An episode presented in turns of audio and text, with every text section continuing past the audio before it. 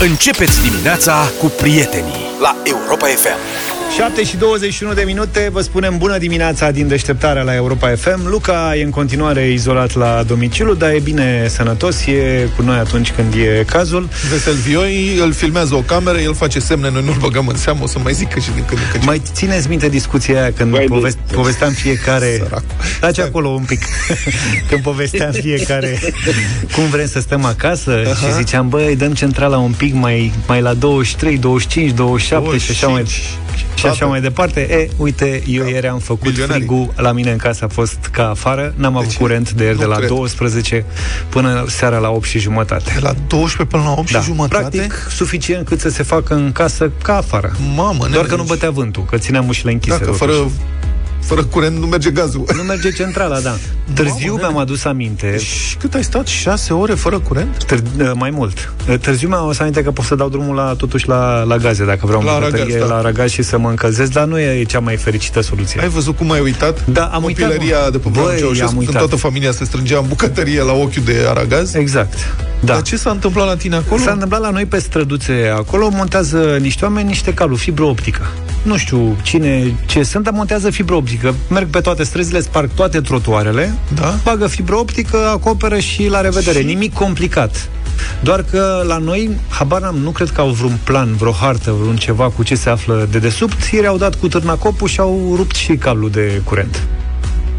Și s-a terminat, adică practic, în momentul ăla a lăsat tot blocul. Doar noi am avut ghinion, nu și vecinii din jur, doar blocul nostru a rămas fără absolut nimic. Adică, practic, nu, nu intra curent. Nu puteai să deschizi ușa la garaj, nu puteai să deschizi absolut nimic, nu puteai să ai căldură. Ai garaj? Da, e adevărat și da. asta. Luca, cât, ai, la, cât, ai, cât ai temperatura la tine acum? 23,6. Ia uite, stă, la, stă, stă bine, e la... Da, a fost ceva cu dorei ieri. Adică era o știre din Galați. Un domn din Galați s-a apucat să taie o conductă de gaze. Mă, n-a mai fost odată în Galați povestea asta în urmă cu câțiva ani? Nu, a mai fost ceva cu un domn care a ieșit în fața blocului și a tăiat o țeavă care trecea pe acolo că îl deranja la mers. Serios, și a tăiat curentul știu. la un cartier întreg. Deci, sau pe undeva, nu știu, a fost. Deci în Galați e știre transmisă de agenții, un domn din Galați a lăsat trei cartiere fără gaze, 1200 de consumatori. Dânsul a făcut o lucrare neautorizată la o conductă de gaz. Deci a văzut o conductă și a zis trebuie să intervin. și a tăiat gazele la 1000, 1200 de oameni, 1200 de consumatori. Bun, noi deci suntem un bloc aici. Suntem un bloc aici, ne-a lăsat practic fără că am ajuns mhm. Acasă era toată lumea în stradă, că era mai fric, mai cald afară. Prieteni care sunteți pe frecvență cu noi acum, ați avut vreun pocinog? Adică eu nu cred că așa ca Zaf a putut păți cineva să stea fără curent jumătate de zi în miezul iernii când afară erau minus nu știu câte grade. Deci, mesaj 0728 3 de 1 3 de 2 mesaje pe WhatsApp. Ați pățit pocinonguri de-astea cu meseriași care au greșit ceva la vreun șantier și v-au lăsat fără apă, fără curent, fără gaze, dar ceva memorabil. O chestie de asta, domnule, au stat ore întregi și era uh, ger afară sau ceva de genul ăsta. Dați-ne și nou un mesaj, că să vedem cât de des întâlnite sunt astfel de situații. 0728 3 de 1 3 de 2. Pățanii cu dorei pe ieri, străzi. Ieri au și fost, uh, maxima în București a fost de plus 2 grade. Uh-huh. Deci n-a fost taman cea mai nu mai de știm. Nu mai știm să ne bucurăm, George. De ce? În ce sens? Astea sunt uh, incidente care te apropie de familie, care te fac să te gândești la natură, la la natură. viață, când nu mai ai telefon, nu mai ai televizor, nu mai ai nimic, tu te-ai dus să-ți încarci telefonul în mașină. Aici ai greșit. Da, mai să abandonezi telefonul. toată electronica. Cum ai făcut cu telefonul? Practic, rămâneam fără baterii și dacă aveam ceva de încărcat, mergeam în mașină, porneam mașina. Plus că ne mai și încălzeam. Ce să intri în garaj? N-am mai putut, eu n-am mai putut să intru cu mașina în garaj. Că... Deci mașina era afară? Da, pe, tot în frig.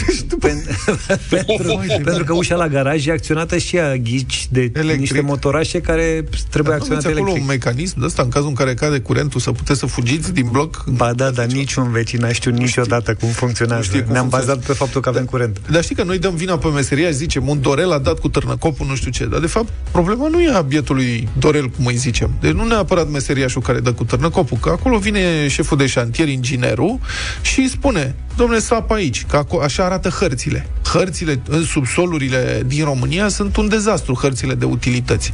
Adică nu știi niciodată peste ce dai când sapi mi-a povestit, în urmă cu câțiva ani, s-a deschis un mare și frumos mall lângă, mă rog, undeva în partea de sud a capitalei. Și stăteam de vorbă cu managerul. Managerul era un străin. Nu mai știu ce era, finlandez, neamț, ceva de genul ăsta. Venit dintr-o lume ordonată și organizată. Și ăla mi-a povestit, zice, domnule, noi când am... El s-a ocupat de șantier de la zero, uh-huh. până când l-au dat în funcțiune. Și zice, noi săpam fundație. Și când am ajuns pe la vreo 6 metri, am dat peste o placă de beton. Dacica. Și dau o placă de beton. Era de la Daci. Și, adică nu o mică, o placă mare. Și am început să săpăm așa, să dăm pământul de pe ea, să vedem unde duce. Și nu se mai termina. Și te oprești, te întrebi, ce fac eu acum dacă o sparg în ce cad? Adică ce-o fi sub placa asta de beton? Pe hărți nu apărea nimic. Dar îmi place că e curios. Da. Nu, dar ce, ce poți să faci? Și, domnule, ești șantierist, trebuie să sapi. Dacă te apuci și o spargi, în ce dai? Ce țâșnește de aici? Poate ce iese? Cine știe ce-o fi de desubt? Nu avem hărți, nu avem niciun fel de informații, nu da, știm din nimic păcate. despre asta. Da.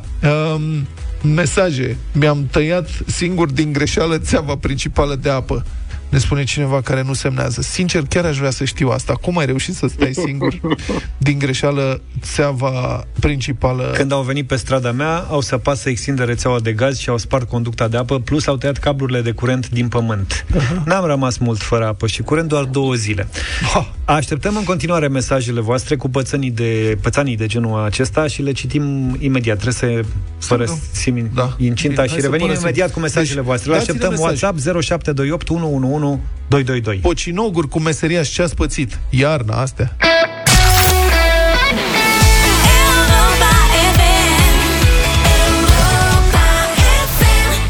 Și am revenit da. 7 și 34 de minute. Stai că ne-am înecat în mesaje, mulțumim. Deci știam că sunt probleme cu meseria și dar nu-mi imagina că sunt chiar atât de multe. Hai să dăm niște mesaje. Fii atent. Uite, asta mi se pare relevant pentru cum se lucrează din când în când. Bună dimineața, băieți! Locuiesc în Mecliu Gară, Călăraș, pe o stradă înfundată. A venit uh, băieții și au asfaltat strada, asfalt frumos, toate bune, și când au pregătit uh, gurile de canalizare, de scurgere a apei de la ploaie, de la asta, le-a pus mai la deal. Iar unde se lasă strada la vale aici, se strânge apă dintr-un gard în alb, așa. Deci ne putem plimba cu barca. Deci am făcut panta invers. E foarte Astea bun. sunt lucrările lui Dorel, da. mulțumim Viorel foarte mult. Viorel din Lecliu, mulțumim foarte mult. Uite, ne-a scris Uite Marius da. din Torino. Zice, mm. mi s-a întâmplat acum 10 ani, pe vremea aceea lucram pe escavator, să rup o țeavă de gaz care alimenta o fabrică. Consecințele, șantier oprit, pompieri care udau pentru a evita o explozie, fabrica închisă pentru 8 ore, un drum național blocat și nici trenul l-am văzut trecând. Da. Dacă ne scrie, înseamnă că e bine acum. Da. Sper că a fost toată lumea bine. Alt mesaj. Zice așa, salut! Mie meseria și mi-au lăsat robinetul general de apă așa. îngropat în șapă. Deci omul își construia o casă. Robinetul general de apă îngropat în șapă. Când să facem probele la instalație, centrale, etc., nu știam de ce n-am apă. Ce-am mai căutat robinetul? Că nici de meseriaș n-am mai dat. Noroc cu nevastă mea, cu pozele ei scrie, să ne scrie Cornelică. Deci e un gropat robinetul general, mă, sunt beton, înțelegi? Au turnat beton. Acum 2 ani, pe 4 ianuarie, firma care livrează curent a hotărât care de făcut o lucrare în zonă. Erau minus 5 grade afară, aveam o bebelină de 3 luni. De la 9 la 16 n-am avut deloc curent. Noroc că au achiziționat, uite, o baterie înainte uh, de momentul ăsta. Da, am văzut foarte multă lume care uh, și-a cumpărat uh, baterii. UPS sau UP, generator. UPS, da. Da, asta cu generatoarele e o ca locuitor în mediul rural, mă rog, noi acolo ne gândim serios unii dintre noi să ne luăm un generator. N-au avut probleme atât de lungi, îndelungate, știi? Uh-huh. Cu uh, pene de, sau pane de curent, nu știu cum se zice, cu avarii de curent Așa. care să dureze ore întregi, dar din când în când se mai întâmplă. Problema cu generatorul e că poate fi foarte periculos în cazul în care explodează. Adică un coleg de breaslă care uh, locuiește și el oarecum într-un cartier în zonă, cum ar veni, uh, loc, acestui coleg i-a ars casa după ce a explodat un generator al unui vecin. Există varianta UPS-ului, care e o sursă stabilizată de curent, în general se folosește pentru computere. Și mulțumim celor care ne-au dat mesaje, sunt foarte multe, nu reușim să le recuperăm acum, dar am primit câteva mesaje cu astfel de recomandări. UPS, UPS-ul vă ține o centrală pe gaz, adică o alimentează cu curent ca să poată să funcționeze, ține câteva ore. Da, da, uite, știi că uh, soluțiile de genul ăsta sunt foarte bune când se întâmplă frecvent sau relativ frecvent nu costă mult avarii de genul ăsta. Da, mie mi s-a întâmplat odată în Așa șapte ani, știi? Și atunci... Auziți? Da, te auzim. Da, Luca, ești... Mai, mai primiți povești cu Dorei? Da. Ai timp? Auzi? Auzi? Eu am pățit când m-am mutat aici unde locuiesc acum în urmă cu 11 ani. Da. Uh, după ce am cumpărat apartamentul, a trebuit renovat. Și am adus o echipă, în fine, prima zi am coborât la vecina de, de, de sub să-mi cer scuze că o să fac deranj. Și dânsa a zis, da, nu nicio problemă, ce te rog frumos doar să nu mă inunzi. Zic, dar de ce? Adică, sigur, cum să vă inund? Zic, dar ce vă veni? Nu zice că de-abia am renovat băile și să nu, că știi cum e. Deci asta te rog să nu mă inunzi. În rest, nu e nicio problemă cu zgomotul. Zic, da, doamne, zic că asta un posibil accident, dar n-are cum, adică... L-a inundat? Nu, zi. asta. L-a inundat? A doua zi, a doua zi a inundat-o, m-a sunat, zice, încurgea pe, pe tavan la baie. Zic, nu pot să cred. Zice, ceva, eram la radio. Primul băiat care a intrat în casă s-a apucat să dea jos faianța de pe pereți în baie și a dat cu flexul sau cu nu știu ce spanac într-o țeavă. Când am ajuns acasă era cada plină de molos, plutea apă peste tot. Bă, prima zi, Te-ai cu el? din lucrare, Vecina, da, nu, că e o drăguță. I-am zugrăvit din nou tavan și a fost în regulă. Apropo de asta, alt mesaj. Zice așa, un coleg care urma să pună gresie într-o baie a tăiat firele de curent. Cum în România nu se respectă culorile la cabluri, le-a legat după cum l-a dus capul. La final, când acționa întrerupătorul de la baie, se aprindea lumina de la dormitor. A, e bine. Cel mai mare dorel sunt eu, zice uh, Cristi din București. Într-o, într-o iarnă am vrut să aerisesc un calorifer vechi din fontă, care nu avea sistem de aerisire, așa că sub presiunea rețelei am reușit să pierd șurubul de la retur. Rezultatul 4 ore în genunchi, cu podul palmei înfipt în gaura caloriferului, cu apa clocotită, așa era pe vremea aia în București, accentul termic, și cu cealaltă mână pe telefon să chem un instalator. Erau vremuri în care fierbea apa. Prin anii da. 2000, România a rămas fără internet pentru că un prieten lucra la o extindere de țeavă de gaz în zona Timișoara și a tăiat fibra optică spre Ungaria. A, bun. Pe hartă, fibra mergea spre stânga, pe teren era pe dreapta. Să vedeți declarații după aceea către STS, SRI, SIE și așa mai departe, imaginez. Mulțumim pentru mesaje, sunt foarte multe, nici nu știu dacă vom reuși vreodată să le citim pe toate, dar o să mai revenim la subiect, că sunt convins că sunt meseriași care o să ne dea ocazia și șansa să mai vorbim despre ei.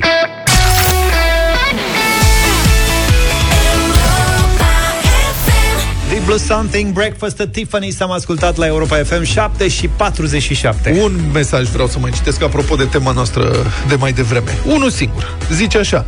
Lucrez, ne spune prietenul nostru La celebra autostrada A0 S-a furat un pilon direct în cablurile de comunicație ale CFR a doua zi pe șantier erau mai mulți polițiști decât muncitori.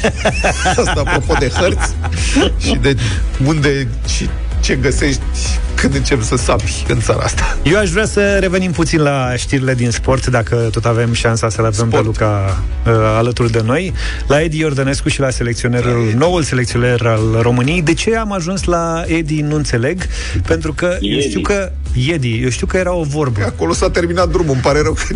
Naționala, generația de aur spunea, naționala nu se refuză. Și cu toate astea, deși au fost mai multe nume pe listă, rând pe rând au picat, inclusiv jucători din uh, echipa aia mare, pentru că au refuzat naționala asta pe care o iubim cu toții, mai mult sau mai puțin. Da, naționala nu e cel mai fericit uh, moment, dar nu cred că asta moment? a fost neapărat uh, Te referi la cauza. decenii? Da.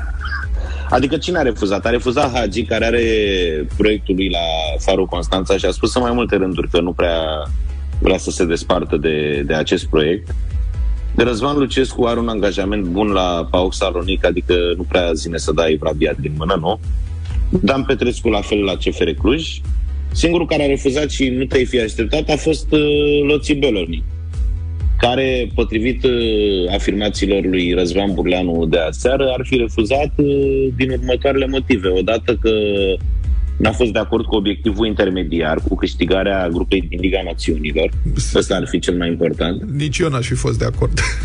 Ca să luăm pentru, pentru Da. Pentru cei care n-au auzit uh, după sport, uh, noi suntem în Liga Națiunilor cu Bosnia, Finlanda și Muntenegru, Praf. Uh, care nu sunt adversare slabe, dar sunt cele mai abordabile cu putință din acest eșalon valoric al Ligii Națiunilor. Și Federația își dorește foarte mult câștigarea acestei grupe, ceea ce ne-ar propulsa în prima urnă valorică a Ligii Națiunilor, Uh, și ar duce la meciuri cu echipe gen Anglia, Italia, Spania, ceea ce na, îți aduce și spectatori la stadion și prestigiu și niște înfrângeri. Frumoase, da. măsură. Da. Auzi, Luca, dar stai puțin. Deci când se... Când ne lămurim noi cu Liga Națiunilor? Și dacă nu atinge obiectivul ăsta intermediar, e pa? E posibil să. Aha atunci are federația opțiunea să renunțe la contract. Acum, Edi Ordănescu e un antrenor martir. El uh, a avut numai necazuri până acum în carieră. Edi s-a remarcat la Pandurii Târgu Jiu și pe la Asea Târgu Mureș, dar la Pandurii Târgu Jiu a avut rezultate bune în urmă cu ceva ani, după care a fost la un moment dat antrenorul CFR-ului în 2018 deci a fost dat afară după 3 meciuri. Așa. Că ceva s-a schimbat, s-a schimbat atunci acționariatul la CFR Cluj, a fost prins la mijloc în vâltoarea evenimentelor și cumva a fost primul lui martiriu. Pe urmă a fost la CFR Cluj și a luat titlul și n-au mai putut să-i dea banii și iar a plecat de la CFR Cluj acum un an. Când s-a întors Dan Petrescu, dacă vă aduceți aminte. Și ultima oară, acum în noiembrie, l-a dat afară și Nea Gigi, că nu juca frumos echipa. El... Avea rezultate, dar nu juca frumos, nu era spectacol. Avea, rezult... avea a avut o victorie, două remize, două înfrângeri în mandatul lui la FCSB și l-a dat afară Gigi că nu joacă frumos. Deci eu spun că e un antrenor martir, cred că sunteți de acord cu mine, da? că până acum a puțin numai necazuri. Și acum vine la echipa națională, a spus omul că nu o să joace frumos, adică măcar aici pleacă în capul locului asumat. S-a lămurit. A zis că mai întâi să obținem rezultate și mai vedem mai încolo. Dacă vă aduceți aminte, Mirel Rădoi a avut filozofia inversă. El a zis că vrea să joace echipa noastră ofensiv și spectaculos și dacă e bine, dacă nu iară bine, dar măcar să avem și noi o identitate. Crezi că Edi Iordănescu vine la națională cu, și cu ceva superstiții de la tatăl său? Eu cred că vine direct cu tata Puiu după el, că domnul Neapuiu, antrenorul sectorului, nu? Vii cu tactul uh, la școală, știi? Da. Gândiți-vă că are 71 de ani, adică e mai mic decât uh, domnul Lucescu, care încă activează la cel mai înalt nivel prin Liga Campionilor cu Dinamo Kiev. Da. Deci eu cred că poate să... Exact. Ideea e să nu mi-l terorizeze pe Edi, că îl simt pe Edi că e genul care se enervează dacă îl treacă taicăsul la cap. Da, nu, tocmai. E genul care vrea să se desprindă de cuib. Așa l-am... Eu zic să lăsăm în pace, să ne arate ce poate. Poate a ajuns și la vârsta da. la care poate în sfârșit să se desprindă de cuib cât are. Spre 50 Mie place de el. Și în general a fost, a, a fost apreciat pentru discursul lui, pentru că un băiat uh, educat, uh, vorbește frumos, Bine. Și ăsta e punctul lui forte. Să-i ținem pumnul.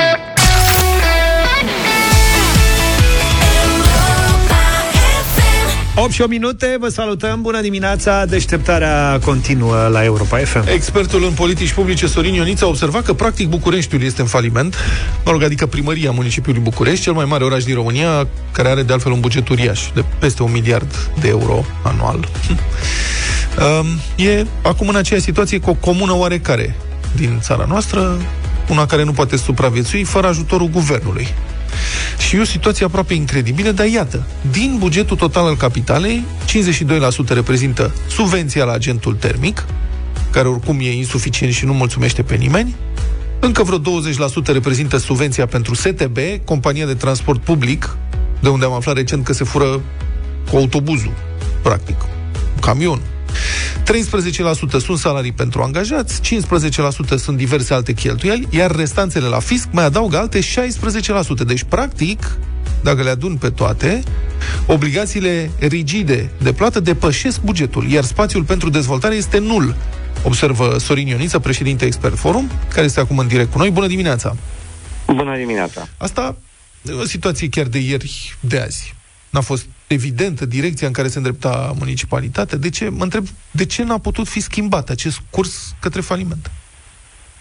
Uh, nu chiar de ieri de azi, s-a agravat foarte mult în ultimele luni cu prețurile astea la energie, pentru că subvenția la gigacalorie n-ar fi reprezentat chiar atât de mult. Ea era mare, ca și cea la STB, erau principalele, sunt principalele cheltuieli în bugetul Primăriei Generale a Bucureștilor, dar acum a sărit de jumătate cu aceste prețuri la energie. Uh, și cu uh, menținerea ei ca atare, adică uh, fără scumpirea la consumator. Deci dacă nu, nu se decide să plătim mai mult. Uh, deocamdată asta este situația, pentru că, mă rog, Consiliul General nu a luat o decizie să reducă aceste subvenții, deci dacă nu se reduc cu prețurile astea la energie, asta este situația în momentul ăsta. Uh-huh. Și vorbim de, prim- de PMB, deci de primăria condusă de Nicușor Dan. Nu includem aici sectoarele, ca să înțeleagă lumea bine, pentru că încă pe atâta uh, vreo miliard mai sunt bani la sectoare. Acolo este altceva, e altă, sunt alte proporții, alte tipuri de venituri, alte tipuri de cheltuieli. Nu e chiar atât de rău la sectoare. Bun, acum, sigur, asta e o opinie nepopulară și mulți ascultători o să se supere că spun, dar trebuie spus, subvenția la căldură este, cel puțin în București, nu știu cum este în alte orașe, dar cred că e același principiu, este profund neetică. Pentru că oameni care se acordă indiferent de venituri, nu reprezintă un sprijin pentru oameni cu venituri reduse sau dezavantajați, în timp ce cei care sunt conectați la rețeaua de gaz și au centrale proprii în case sau în apartamentele în care și-au montat centrale, plătesc un preț care nu beneficiază de această subvenție. Da, așa este, numai că nu descoperim asta acum, asta este din totdeauna. Și au mai fost, să zic, nu discuții, dar începuturi de discuție, dar s-a pus uh, Batista pe țambal și noi n-am avut, de fapt, o, o decizie clară. Uh, e neetică și din alt punct de vedere uh, este cea mai mare subvenție între toate municipiile României, deci prețul la gigacalorie în București este cel mai scăzut din țară, Uh, în condițiile în care București e cel mai bogat oraș. Deci dacă ne acoperim cu ceva, cu transferul de la guvern, asta înseamnă că alții ne subvenționează pe noi. Mm-hmm. sunt... Pentru că știți, asta da. era soluția. Uh, primarul în general e nevoit să se ducă și să mai ceară bani de la guvern și chiar a obținut câte ceva. Mm-hmm. Deci, Poate fi curmată în, această... în care da. mai luăm și bani de la bugetul guvernului, înseamnă că Vasluiu subvenționează Bucureștiul. Pentru că la ei, giga, au și ei multe municipii din România au sistem de încălzire centrală și acolo este această problemă, dar subvenția nu e atât de mare uh, în raport cu costul real al gigacaloriei. Asta e o discuție similară și cu subvenția pentru metrou. Care e da, absolut. Pe metrou e numai în București, deci deocamdată da. Deocamdată, metrou fiind al Ministerului Transporturilor, automat, tot ce vine de la guvern intră în metrou, subvenționează transportul în comun în București, de fapt. Mhm. Bun, acum, pentru PMB, din câte am calculat, diversele subvenții depășesc, cred că jumătate de miliard de, miliard de euro anul trecut. Asta e o adicție deja. Cum ar putea fi curmată această dependență? Anul trecut, da, dar vă spun, acum noutatea mare este chestia asta cu energia, de s-a sărit de la un miliard de lei la 2,6, deci de două ori și ceva se ar trebui să se mărească. Repet, bugetul se discută într-o lipsă totală de transparență, aș zice. Noi ar trebui să fi uh, dezbătut chestiile astea nu pentru că mai aflăm noi câte ceva, ci că le pune primăria în dezbatere publică. Dar, uh, da, uh, s-a mărit extrem de mult și trebuie să vedem cum rămâne, pentru că nu s-a aprobat încă. Mhm. Ce poate fi făcut acum? Pentru echilibrarea bugetului sau pentru corectarea acestui curs? Ce ar trebui făcut? Sincer, nimic. Deci nu poți să rezolvi genul ăsta de crize în trei zile.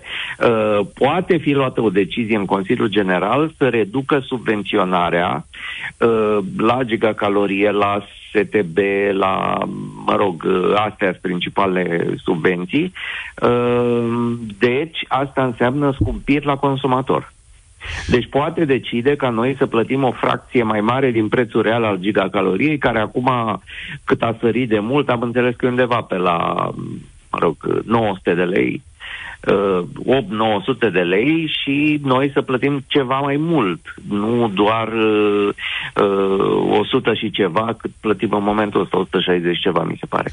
Nu există, în mod evident, voință politică pentru astfel de decizie. Ce ar de putea determina cred politicienii exista, să înfrunte cred realitatea? Va exista.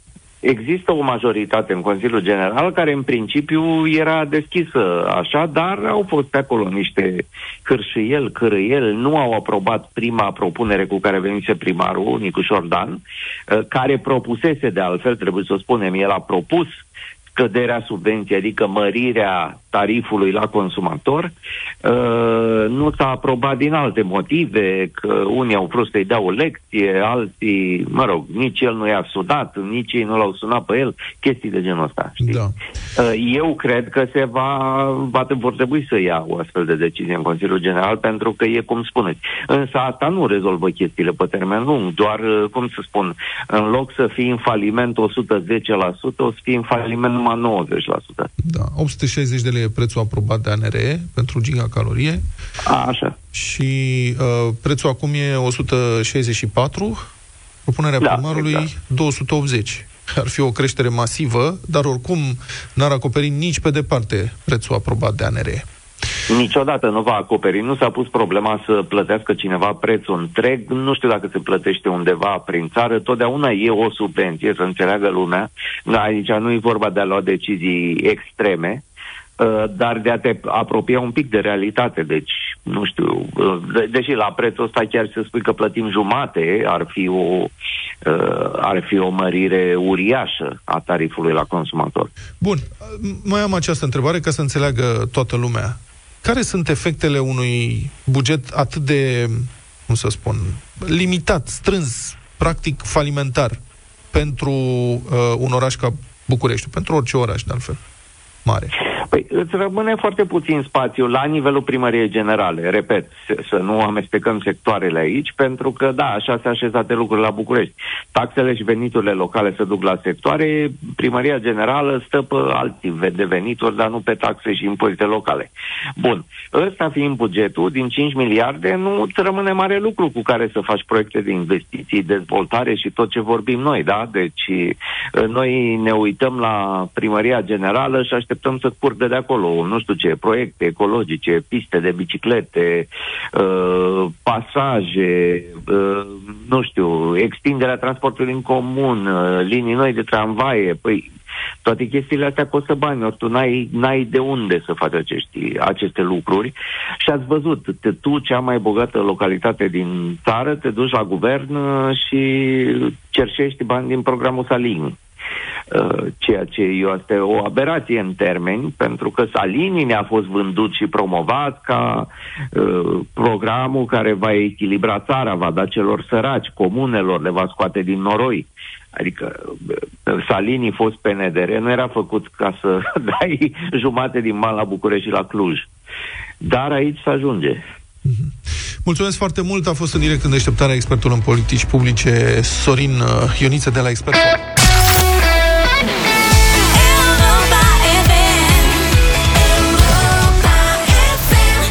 Și 22 de minute suntem la bătălia hiturilor și revine, revine vocea, ca să spun așa. Măi, hai Luca, scoală. Hai zi ceva. Da, sunt aici cu voi. Ce se aude? Nu se aude? Ai dormit, a? Te auzim, te auzim. La bătălia, Așa, da, bătă... La bătălia hiturilor de astăzi vă propun o piesă care mi-a venit mie în minte zilele trecute, pe care n-ați mai ascultat-o sigur de mult. Ai și mintea odihnită, stai acasă. Da, da, da. Trupa de la Antipoz, Crowded House, casa Așa, aglomerată, Antipoz. cu piesa Don't Dream It's Over. Many battles are lost, but you never see the end of the road while you're traveling with me.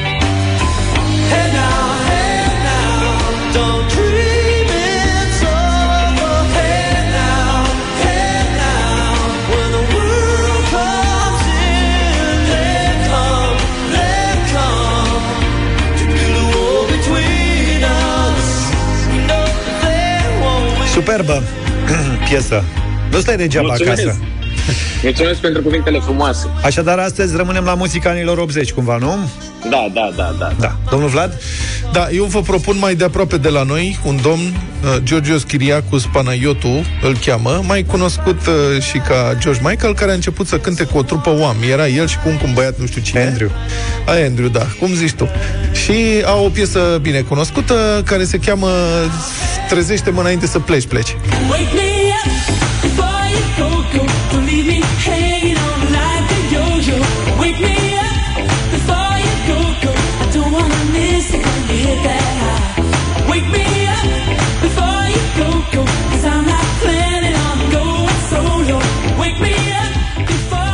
Știa grecul, a? Știa bine de tot. Era mare artist, păcat că... Da. Da, mă rog, păcat și pentru artistul pe care urmează să-l propun eu. Mi-am dat seama ieri că n-am mai avut de mult în playlistul Deșteptarea, n-am mai ascultat o piesă de la Michael Jackson. Și am profitat de anii 80, că știu că acolo s-a descurcat bine și foarte bine, așa că Bad este propunerea mea de astăzi.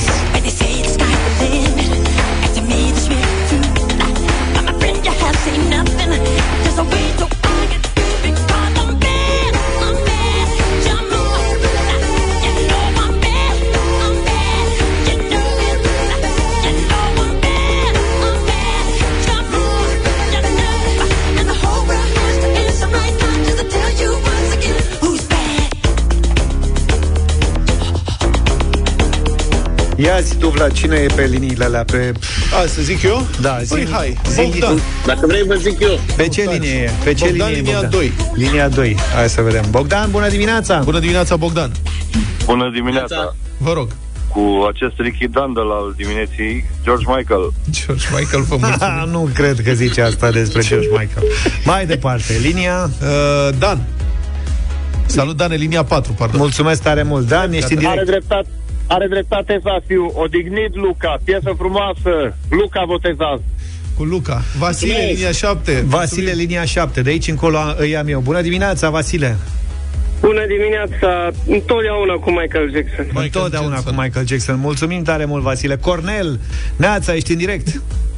Bună dimineața! Salut. Salut! Sunt fan Michael, forever Michael. Forever Michael Jackson. Foarte bine, mulțumesc George pentru Michael, vot. nu Michael Jackson a zis. Camelia, bună dimineața! One forever! Wow, uite, vezi? George Michael! Mulțumim, corect. A zis-o și cu accent Cu drag. George Michael. Da, George Mulțumim Michael. tare mult, Camelia. House. Dan, bună dimineața! Forever. Taci, mă, Luca. Bună dimineața, toți trei sunteți preferații mei, dar în dimineața asta o să votez cu Luca. Ah, 2, Da, 2, 2. e egalitate. Ia Ia tai, fiți atenți. ia tai vocea lui, că mă enervează. Luca, taci din gură. Silviu, bună dimineața! Bună dimineața, Bine, bineînțeles cu George, din care v- v-am deranjat. Michael nu ne Jackson? deranjezi, Michael Jackson. mai multe nu m-a zis George nu te Michael. fie Michael. Uh, Luis. Jo- Nu, era George Michael Jackson. E... Înțelegi? Ok. Hai, mă, să fie și un... Eu sunt mulțumit că am Lup făcut pe o cadăuai. figură frumoasă. Da, tu și Edi Iordănescu. Să trăiești. Numai figuri frumoase o să faceți.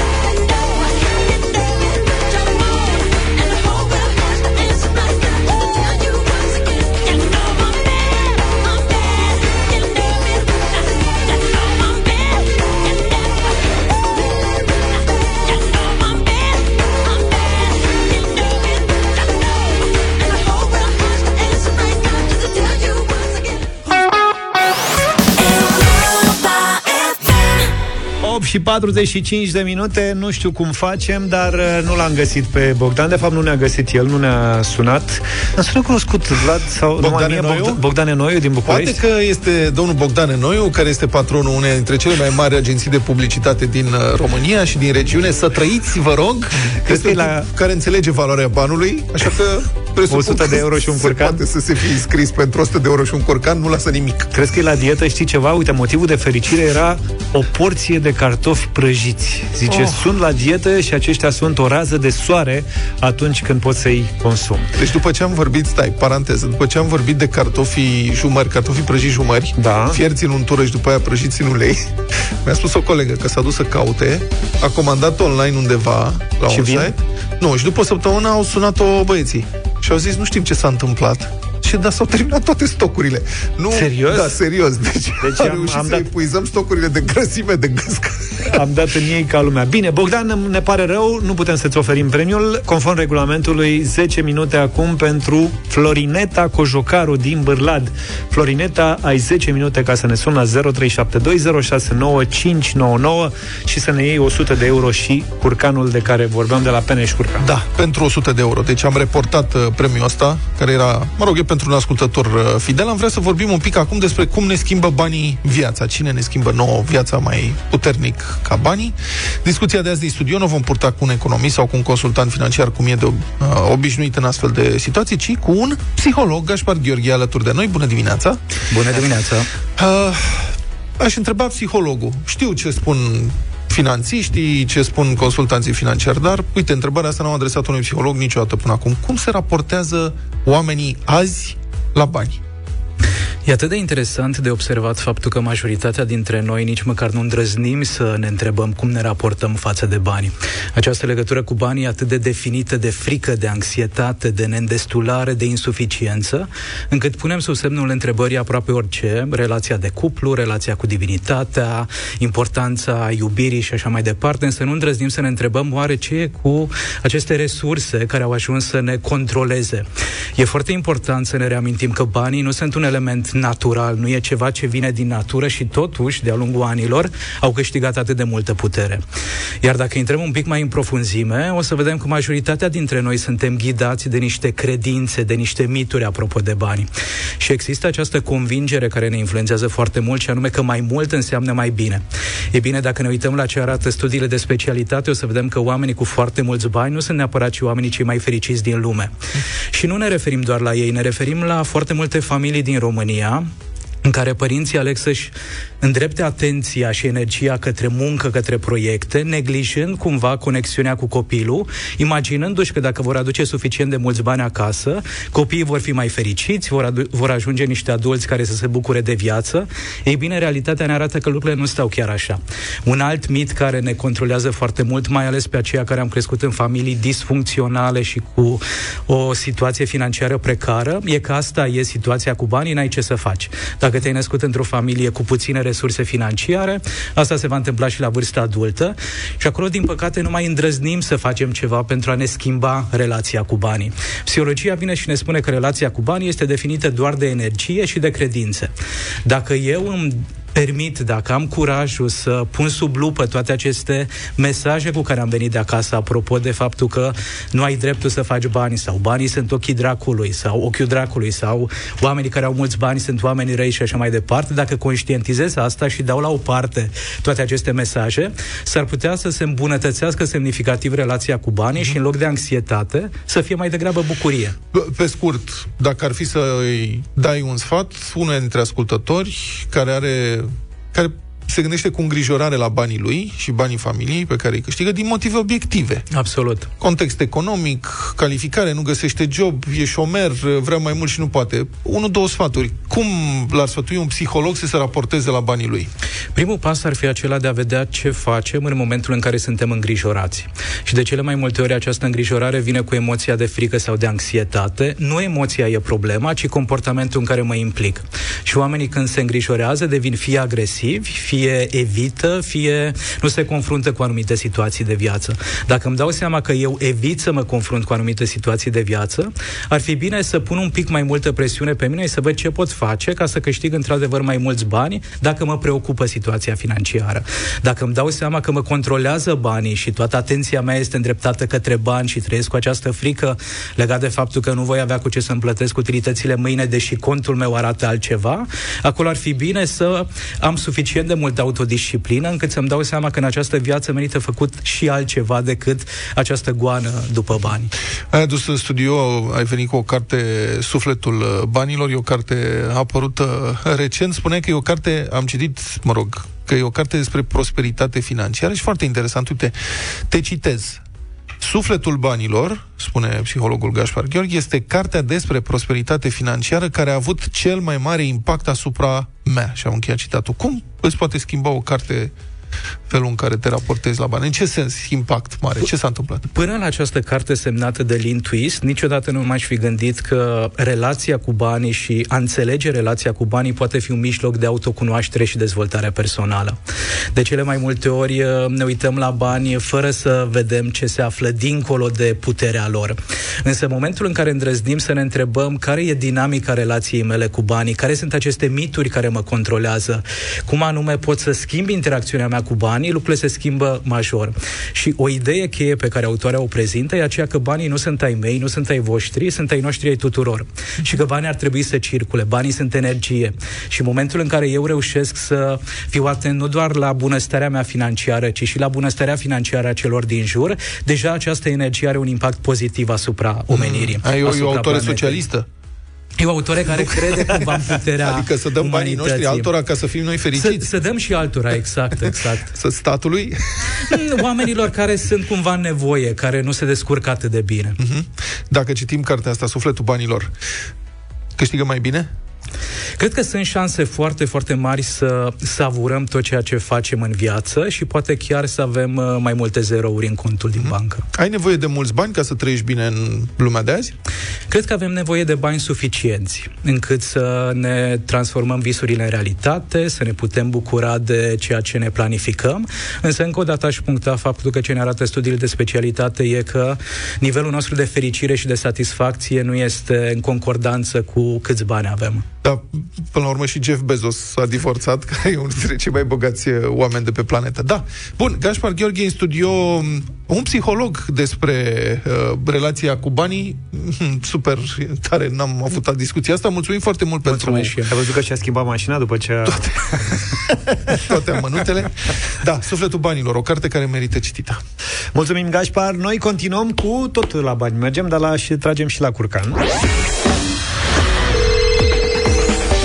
Pentru că am lansat uh, mai devreme provocarea pentru Florineta Cojocaru din Bârlad. Ea ne-a ascultat și ne-a și sunat. Bună dimineața! Bună! Bună dimineața! Ce faci, Florineta?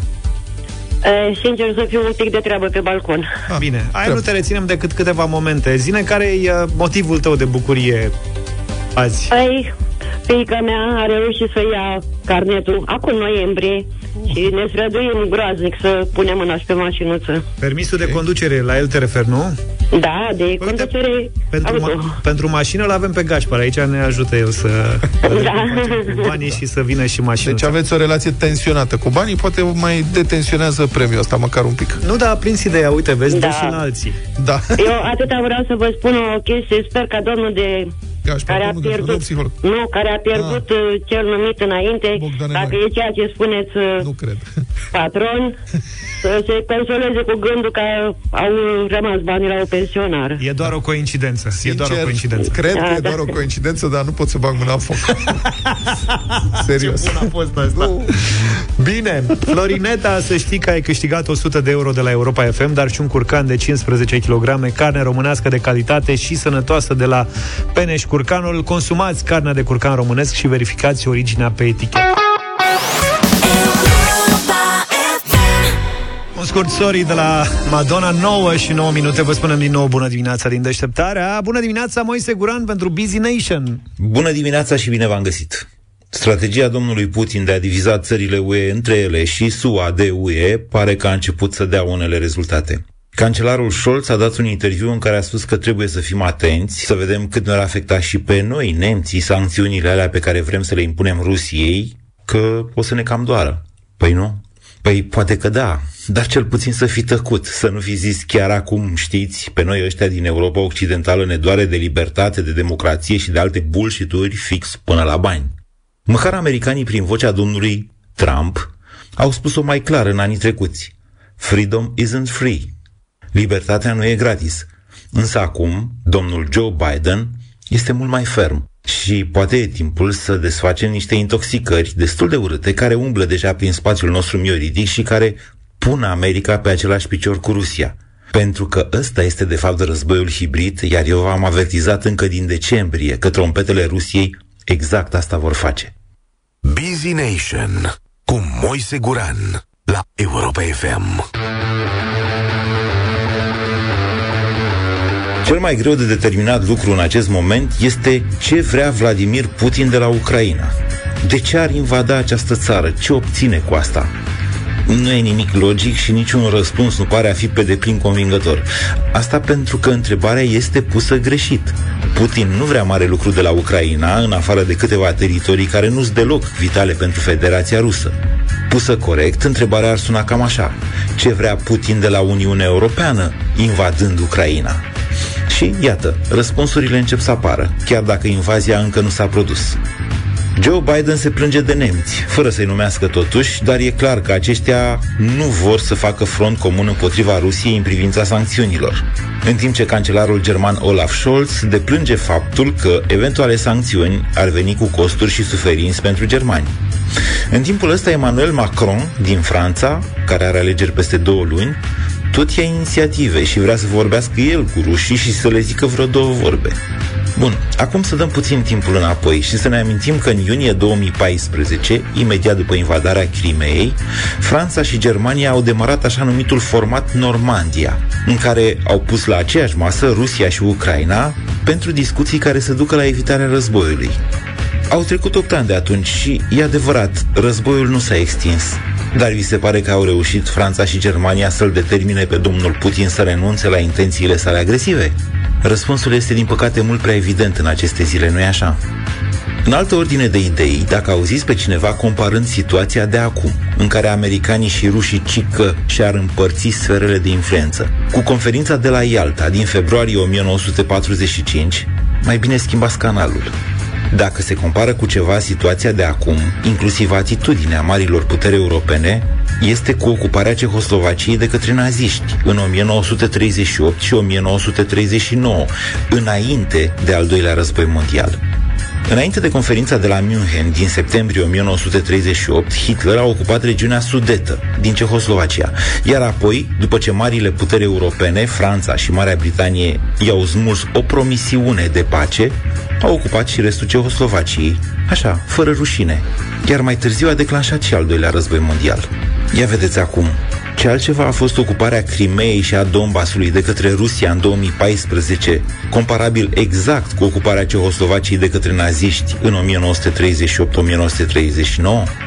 Ce altceva a fost formatul Normandia din ultimii ani decât o păcăleală similară cu cea de la München din 1938?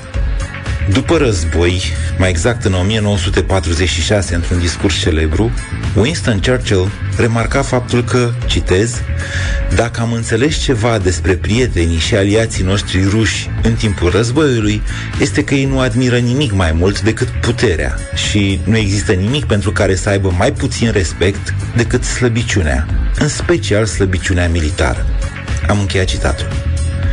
Vi se pare că azi, când domnul Putin are, după ultimele estimări, 130.000 de soldați, 500 de avioane și vreo 1200 de tancuri, numai pe granița cu Ucraina, ceea ce spunea Churchill în 1946 despre Rusia lui Stalin, mai este sau nu mai este valabil acum despre Rusia lui Putin? Vedeți? De aceea noi aici, în Europa de Est, privim cu mult mai multă încredere gestul Pentagonului de a pune în stare de alertă 8500 de soldați americani care să poată fi imediat dispuși în Europa de Est, probabil și în România. Noi știm că ezitările Germaniei sau declarațiile cu mai mult entuziasm decât cu conținut ale domnului Macron din Franța nu ne apără cu adevărat de ruși. Dar acesta este doar al doilea mod al lui Putin de a sparge unitatea UE între Est și Vest, după ce, în mod evident, neînțelegerile dintre SUA și Germania pun în pericol unitatea Occidentului. Moise Guran, mulțumim pentru Busy Nation și te așteptăm săptămâna viitoare în deșteptarea. Deșteptarea Cu Vlad, George și Luca La Europa FM Aduți aminte piesa de la Feli 9 și 17. Până pe 20 martie poți fi live pe pârtii alături de Europa FM și Lidl. Te așteptăm pe pârtia Bradul din Poiana Brașov cu jocuri, premii și surprize în fiecare weekend și zilnic în vacanța școlară. Iar dacă strigi acum motivele de bucurie pe WhatsApp la 0728 111222 cu mesaj audio sau scrise, mesajul tău îți poate aduce și surpriza unui premiu carduri de cumpărături în valoare totală de 300 de lei de la Lidl. Cel mai interesant mesaj va fi premiat. Ai la dispoziție 10 minute minute așadar din acest moment să ne trimiți mesajul tău pe WhatsApp la 0728 111 222. Strigă-ți motivele de bucurie și fii câștigător cu Lidl și Europa FM. Styles la Europa FM 9 și 25 de minute Uite că nici nu simțim cum uh, trece vremea Ascultând și noi, evident, uh, deșteptarea Că na, ne transformăm și noi în ascultătorii propriei emisiuni Minus 3 grade afară acum în București, aici în partea asta. Este friguț rău de tot. Friguț, friguț? Și din punctul ăsta de vedere, uite, o situație, mă rog, sunt temperaturi foarte scăzute în multe locuri. E ger, dar binele, pe vremuri șoferii de camion, mai țineți minte, se băgau de desubt sub camioane uh, cu ziare aprinse, să încălzească ceva pe acolo. Băi, am tot văzut, dar n-am, da. n-am știut niciodată ce fac eu, iar eu la asta cu mașinile nu mă pricep mai mult decât să le pornesc și să le închid cu, cu Mm. telecomanda. Mi- mi- Mi-a sărit inima, serios, și acum când mi-aduc aminte, părinții mei n-au avut mașină, pe vremea când eram eu la liceu, mașini erau puține, lumea nu avea chiar așa mașini. Aveam o prietenă, tatăl ei avea un Aro 244 cu motor. Era boss? Da, era boss. Și într-o dimineață, tot așa ger, m-am uitat pe fereastră să văd ce se mai întâmplă. L-am văzut cu un șomonoioc de ziare aprins, s-a băgat sub mașină. Și că dă foc la mașină? Mi-a inima, a crezut că a pățit ceva și că brusc vrea să incendieze cartierul sau ceva de genul ăsta. Bun, Uh, revenind acum, cu motorina am înțeles cum e. Dar cu mașini electrice, ce te faci? Că dacă e ger afară, scade autonomia, bateria. Sau cel puțin așa se pare să fie. Uh, Păi scade, scade, dar până când? Adică cât? Și că destul de mult. Știri de Cluj, am vorbit cu câțiva proprietari de mașini electrice sau plug-in hy- hybrid și iată niște declarații. Unul are, mă rog, are un plug-in hybrid, model 2018, deci mașina 4 ani. Da. Range pur electric, adică astea mașini plug-in hybrid au un motor termic, au și o baterie. Și merg și pe baterie până când se termină, după care, pac, începe, iar bateria respectivă trebuie să o încarce. Nu e o mașină electrică să meargă cât merge. Uh-huh. Range pur electric zice undeva la 30 de km vara. Adică vara merge pe baterie 30 de km. Pe vremea asta spune nu vrea să meargă pe electric aproape deloc, când în sfârșit se încălzește bateria după vreo 5-10 minute, autonomia e mai jos de jumătate. Azi dimineața, la minus 17 grade, mi-a dat 8 km. e de râs, iartă-mă, da. 8 km, da. Mă rog. Și bănuiesc că avea, avea bateria încărcată dacă pleca Nu cumva știu, de acasă. presupun că da. Dar zice, bagă din greu căldurică în mașină. Adevărul că la mașini electrice, căldura pe care o primești este instantanea. Băi, e foarte bună, puteți să le băgați în casă acum Da. și vă încălziți fără probleme. E și scumpă. Curentul, da. Altcineva zice, cu Tesla încă în garanție, autonomia e cu mai bine de 60% mai scăzută pe gerul ăsta. De menționat la baterie încărcată full. Uite, full. Și Da. de 60%. Ce sfă- te sfătuiește Tesla? Zice, iarna să economisești energie să nu mai încălzești mașina. Adică încălzirea habitacului costă mult și iarna nu e bine să faci asta. Hai Păi că mai când iau- să încălzesc vara? Mai au o șubă. da, serios, nu pe bune, exact. Deci, consum... ce facem iarna, Tesla? Că e foarte... Dacă e frig, e nasol cu bateria. Păi nu mai încălziți mașina. Și... Două sfaturi avem pentru dumneavoastră ca să funcționați uh, cu bateria la potențial maxim. Iarna nu dați drumul la căldură și vara vă rugăm să nu folosiți aerul condiționat. Exact. Vara îmi scade autonomia foarte mult. Închideți aerul condiționat, adică... Exact. Nu, De nu ce mai ați crezut ascultați- că luați o mașină... Nu mai ascultați radio. M-am urcat, închideți. m-am urcat într-o zi într-una din mașinile astea electrice de circulă prin oraș pe bază de uh, abonament. închiriat, De mici. închiriat, așa. Așa. așa. Și Și cea mai mare distracție a mea a fost să-mi pun și telefonul la încărcat în ea.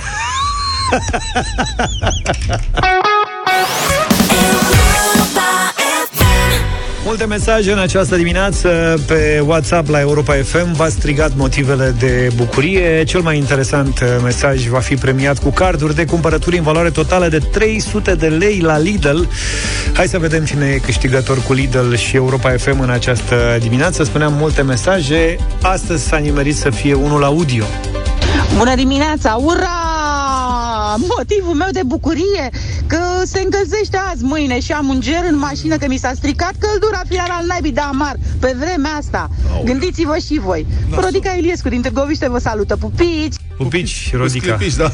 Mau... Aoleu, fără încălzire pe vremea asta e chiar nașpa, nașpa. E minunat Nici nu vreau să mă gândesc. E absolut senzațional Da, înțeleg motivul de bucurie, e corect. Cumva avem și noi avem un motiv de bucurie comun, că și noi ne dorim să se mai încălzească Da. puțin și dacă se va întâmpla lucrul acesta, va fi perfect. Rodica, felicitări, ai câștigat. Uh, vor mai fi șanse de câștig, să știți, în perioada asta, așa că fiți cu urechile pe noi, rămâneți cu Europa FM. Mai știi ceva de Luca? Luca? Am mai auzit niște etichete pe acolo. Măi, Luca. alo? Eu încerc să, încerc să fac un uh, Ce? tiramisu. De ce nu mă mir? Tiramisu. Uh, Și Luca, și fac o prăjitură.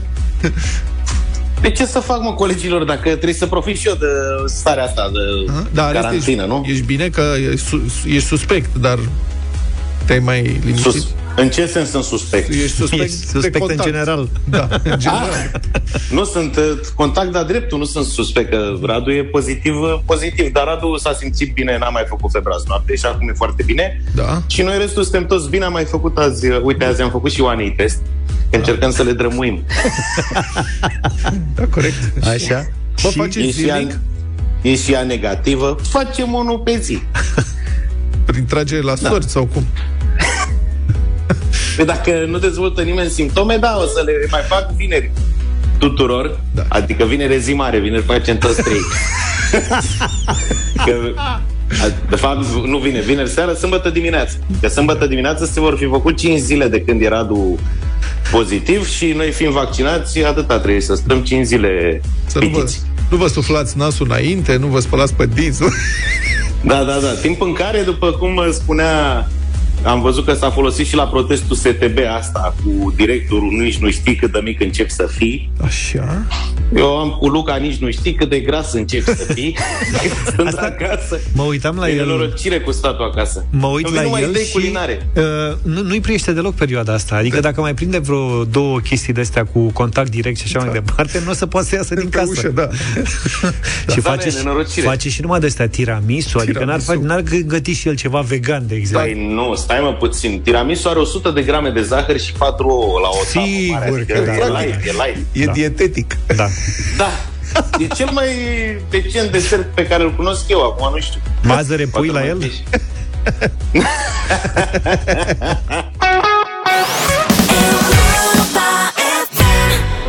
pic de Justin Bieber n-a stricat niciodată la Casa Omului. 9 și 47 de minute. Sperăm că sunteți bine. Sunteți la căldurică, ca să spun așa Că nu vă e frig, că n-aveți vreo avarie Cum am avut. Eu ieri de am stat în frig câteva ore. Săracul Zaf. Și așa mai departe. Avem o piesă care să vă încălzească sau nu? Acum depinde de fiecare cum o privește. Vlad, tu știi cine e Olivia Adams? Nu știu, din familia Adams? nu. Olivia Adams e o artistă din România, care e foarte cunoscută în rândul uh, celor uh, tineri, cunoscută și în afara granițelor. Uh, Stă foarte bine în uh, mediul ăsta, în social media, Ok. în zona asta de, de public uh, tânăr și are o piesă lansată zilele trecute la colegii noștri de la Virgin, în matinalul de la Virgin, Virgin Breakfast, se numește Scrisori în minor. Scrisori în minor. Așa se numește. Ok. Uh, piesa este scrisă de Carla's Dreams, asta mi-a atras uh, atenția. E, Olivia cântă de obicei în limba engleză, s-a obișnuit să facă lucrul ăsta, dar asta e prima ei piesă cântată în limba română. Propun să o ascultăm și să vedem după aia dacă ne place sau nu piesa. Astea sunt doar așa câteva detalii ca să vă acomodați puțin cu un nume pe care probabil că nu-l știați până în momentul ăsta. Așadar, Olivia Adams, scrisori în minor, ascultăm, e Radio Voting și vă așteptăm la 0372 069599.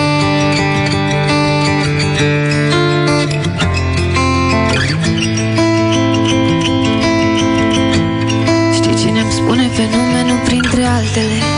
Dar mie anume, cheia, scara, pașii și pozele cu noi.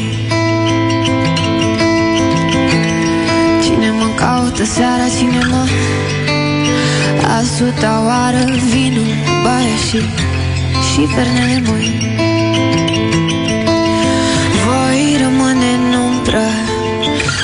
voi fi aproape cerul e Făcut să țină noi Fii tu despre tine Fii tu pentru toate Mă desprind de tot ce suntem noi Și scriu în minor Ascultă-mă șoate Să fim iar aproape Măcar prin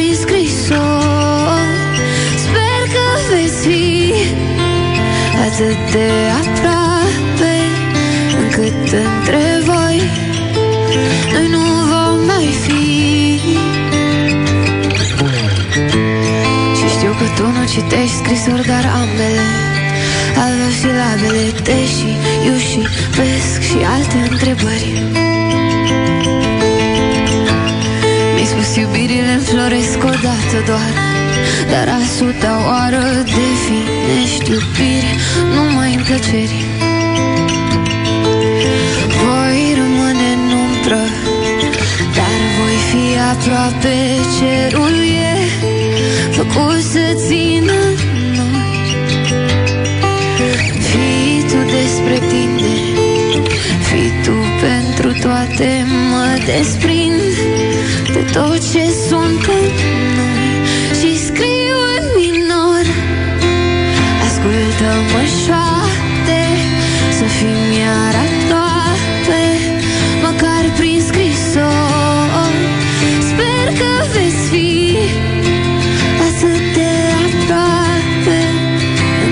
între voi Noi nu vom mai fi. Nu toate păsările cântă. Ai, ai, Nu toate șoapele vorbesc. Hai, Iubirea n-a învățat să mintă. Nici eu nu mint, nici eu nu mint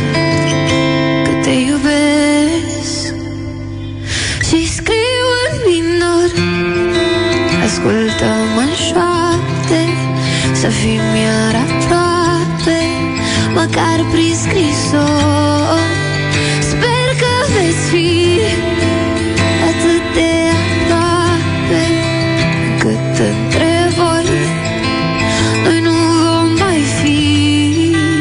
Olivia Adams, scrisori în minor, este rooftop version, este o înregistrare din programul colegilor de la Virgin. Dar ce Ma- înseamnă rooftop version? Adică versiunea de acoperiș? Cum adică? Da, adică cred că nu știu pe ce acoperiș a înregistrat. Puteți vedea videoclipul, ca să-i spun așa, aceste versiuni pe YouTube. E, pe e acoperiș? singurul loc, da, așa pare. Ah, e, iată. e singurul loc unde poate fi ascultată piesa asta în versiunea colegilor noștri. Mulțumim pentru versiune 0372069599. Da, nu? Cum v-am obișnuit? Voi Hai să decideți. vedem. Hai să vedem ce se întâmplă. Alexandru, bună dimineața! Bună, Alexandru! Uh, bună, bună, băieți, Salut. și felicitări pentru emisiune ca de obicei. Mulțumim. Un mare da se vede mâna lui Carla Dreams, că un pic seamănă un pic ca să o vede, că eu sunt moldovean ca el. Ok. Ne-am Dar dat seama un îmi pic. place piesa, da, Bravo, bravo. în ghilimele așa, o, Foarte bine. uh, au, un, au, au un anumit, anumit uh, mod de a uh, face piese. Mulțumim scrie. foarte Mare mult da. pentru telefon și justificare. Uh, Robert, bună dimineața! Bună, Robert! Și mine să ne auzim? Da, ne auzim, salut! Super tare. Uh, cea colega să vorbesc un pic mai tare că nu se aude. Acum vreo câțiva ani când a, când a scos uh, Olivia, Olivia Adams prima ei piesă în limba engleză, a venit fiul meu la mine și mi-a zis, tati, tati, ia uite, Olivia Adams. Și eu am perconvins că nu e româncă și zic, a mă, tati, zic, și e românește? Și mi-a dat răspuns, Uite că "E știe româncă." un pic. Aoleu. Hai. Zic, zic, aoleu, e clar. Deci da. Deci da, Deci bun, da. două. Ok. Vezi ce ziceam, publicul tânăr știe despre cine e vorba. Ionuț și părinții în cazul ăsta. Ionuț, bună dimineața! Bună, Ionuț!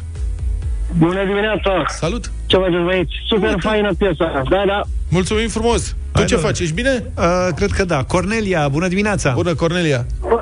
Bună dimineața, dragilor, bună dimineața. Da, da, da, de trei ori da. Mulțumim, Super patru. piesă. De facem și versuri. Da, da, da, de trei ori da. Ioana, Neața? Gata. Bonjour. Superbă piesă. Ia uite ce i-a plăcut Mare, cinci. da. Un mare da. Salut, Alo. Ciprian! Bună! Bună dimineața, băieții! Salut! E, Foarte frumoasă piesa, e perfect pentru vremea asta mohorâtă. Mhm. Șase voturi. Pentru. Wow! 0372069599. Salut, Viorel! Viorel, spune! Salut, bună dimineața, băieți! Salut! Să trăiască Europa FM 1000 de ani. Să trăiască și E, ascultătorii. Nu mai da, nu mai da pentru muzică românească. Bun. Haide, vă rog frumos, mai multă muzică românească. Facem O tot zi ce bună. trebuie. Șapte voturi. Sorine, fii atent, pregătește-te că la Neața, 10 intră Sorin. în playlist. Neața.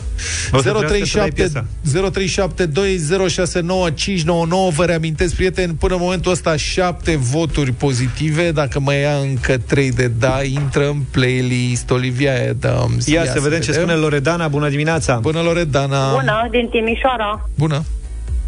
Zi! 10 de nu. Oh, 10 nu? de nu? Hai că am rezolvat. De ce? De ce nu ți-a plăcut? Te întreb pentru că au fost doar răspunsuri pozitive până acum și la tine... Pentru că parcă nici nu vorbește românește, nici nu cântă românește, nu se aud cuvintele clar. Nu, nu, nu, nu. Am înțeles. Ok, s-a notat. Totuși numai unul am notat. La asta nu ne-am gândit. Uh, Mariana, bună dimineața! Bună! Bună dimineața, eu zic un da și ăla nu da el. 8. 8. 8 la 1, nu? 8 la 1, da. Și Lupu, ia să vedem ce spune și el. Bună dimineața! Săriți, Bună Lupu. dimineața. Salut! Este da, dar din păcate e prea târziu. Prea târziu, dar asta e, așa a votat uh, publicul 9 la 1. Mamă, ce mi-e ciudă! Loredana, mi-ai stricat fiesta aici, uite. E dreptul ei. Nu o condamnăm Ah, nu, pentru nu, nu, opinia de- ei. Doar Bravo. discutăm, evident. Da, 9 la 1, piesa a da. trecut radio votingul nostru, dar n-ajunge în playlist. Sorin, ai scăpat. Cu alte cuvinte, este not so dumb, apropo de Da, celălalt. da, da, da. Cu ce vii după 10? Să știți că dacă nu vă convine vreo piesă, vorbim cu partidul din China și rezolvă cazul, după cum face cu filmele. Filmul Fight Club cu Brad Pitt se vede în China puțin modificat sau puțin mai mult. Fight Club, disponibil în China după 23 de ani de la lansare, e difuzat pe o platformă de streaming chineză cu un final cenzurat și modificat cu scopul de a arăta că poliția triumfă întotdeauna în fața criminalilor. Ce tare! Deci au schimbat. Ai stați că vă zicem noi cum Stai, trebuia deci, să se termine. Au dat filmul Da. și în loc să dea finalul... La final ce au pus? Au pus un carton sau ce au pus? Un text. Un text. Deci un carton cu un text. Ce tare. În care le-a povestit filmul. Da, ce mișto. Nu, băi, au ajuns la final și acolo, de fapt, partidul a zis nu e bine cum se termină, că dă un exemplu negativ. Hai Da. să dăm un exemplu pozitiv. Noi. Și au, și au schimbat. Știi că era, e, sunt platforme care oferă posibilitatea asta ca tu să alegi finalul. Da, de e altceva. Deznodământul, E știi? altceva. Și publicul alege. Da? Aici, Aici a scăpat. Îți garantez că publicul chinez nu alege nimic. Acolo, Da, cu ales alegerile guvernul. e foarte limitat. A, foarte interesant. Finalul trunchiat al filmului a stănit stupoarea multor cunoscători chinezi care au văzut versiunea originală prin piratări. De-aia trebuie să vezi filmele la vremea lor. Da, până logic. nu intervine nimeni. Nu e prima dată când se întâmplă treaba asta. Finalul la Lord of War a fost de asemenea schimbat. Vânzătorul de arme interpretat de Nicolas Cage e condamnat la închisoare pe viață în versiunea chineză. Ce bun e asta! N-a scăpat nici Freddie Mercury cu orientările sale. În 2019, mai multe scene din Bohemian Rhapsody um, care fac referire la solistul Tupei Queen au fost șterse pur și simplu din versiunea din China. Îi plac doamnele. Ne auzim dimineață, numai bine. Toate bune! Deșteptarea cu Vlad, George și Luca. De luni până vineri, de la 7 dimineața, la Europa FM.